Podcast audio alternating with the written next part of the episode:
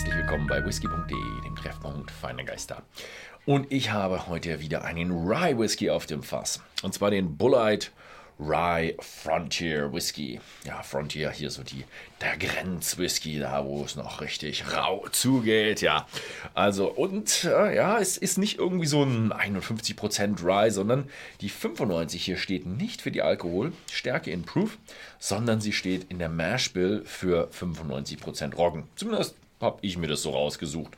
Steht nicht direkt das irgendwo, aber er heißt 95 und er hat 95% Roggen in der Mashbill.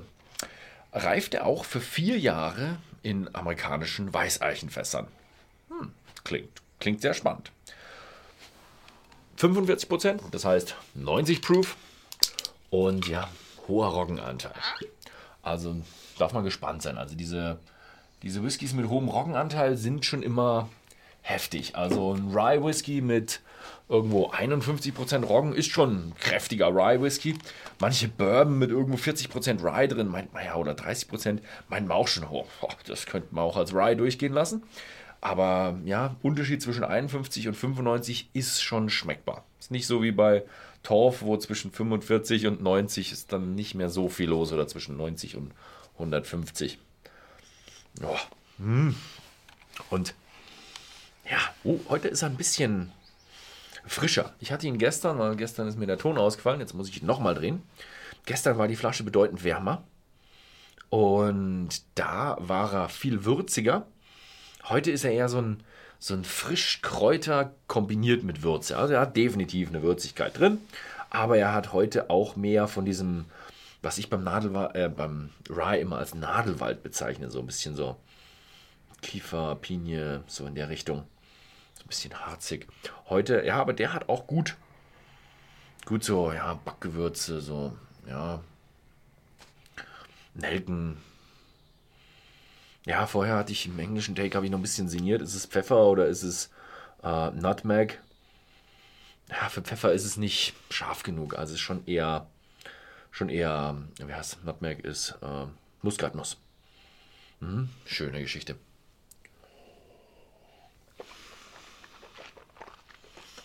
Mm.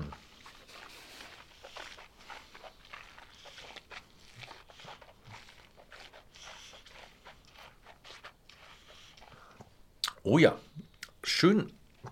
Ist ein bisschen was anderes, als man es von diesen normalen Hochprozentern Rye Whisky kennt, die so richtig viel Rye drin haben. Der hier ist weicher. Also hier merkt man definitiv vier Jahre im Fass man merkt ein Stückchen die Eiche. Natürlich wahnsinnig viel äh, Gewürze drin. Also auch hier kommt wieder die Muskatnuss durch. Da kommt mh, mm, viel Eiche sogar durch. Aber auch, ja, jetzt so ein bisschen wirklich so eine Pfeffrigkeit durch. So eine leichte Schärfe an Pfeffrigkeit. Ganz viel Roggenbrot kommt durch. Mhm.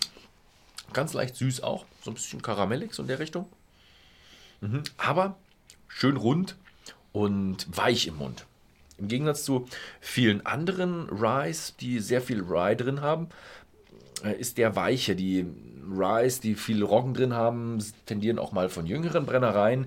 Die haben dann einfach nicht die Zeit, weil Geld knapp und müssen den verkaufen. Und da, wenn man einen Rye rausbringt, ist es praktisch, weil der Rye hat ähm, einen krassen Geschmack und man kann so ein bisschen die Ecken, Kanten, ein bisschen so die Jugend kann man verstecken.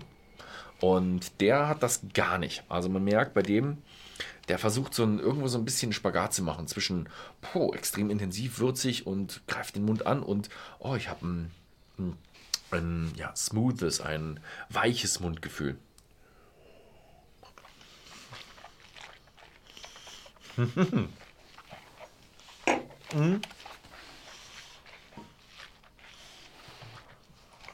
Ist komisch, weil als erstes, wenn man den Mund nimmt, denkt man sich so, oh ja, so ein netter, nebenbei Whisky, weil er so schön weich im Mund ist und dann auf einmal kommen überall die Gewürze und man denkt sich, hoho, den kann man nicht ignorieren. Den kann man überhaupt nicht ignorieren. Der ist im Mund, er ist da, er gibt einem alles, er ist wirklich herausfordernd. Ist ein schönes Ding. Ähm, er ist so, ja, für einen Rye Whisky schon im Premium-Preissegment zurzeit bei whisky.de für 29,90 im whisky.de Shop erhältlich. Ja, das war dann mein Take mit dem Bullite 95 Rye. Vielen Dank fürs Zusehen und bis zum nächsten Mal.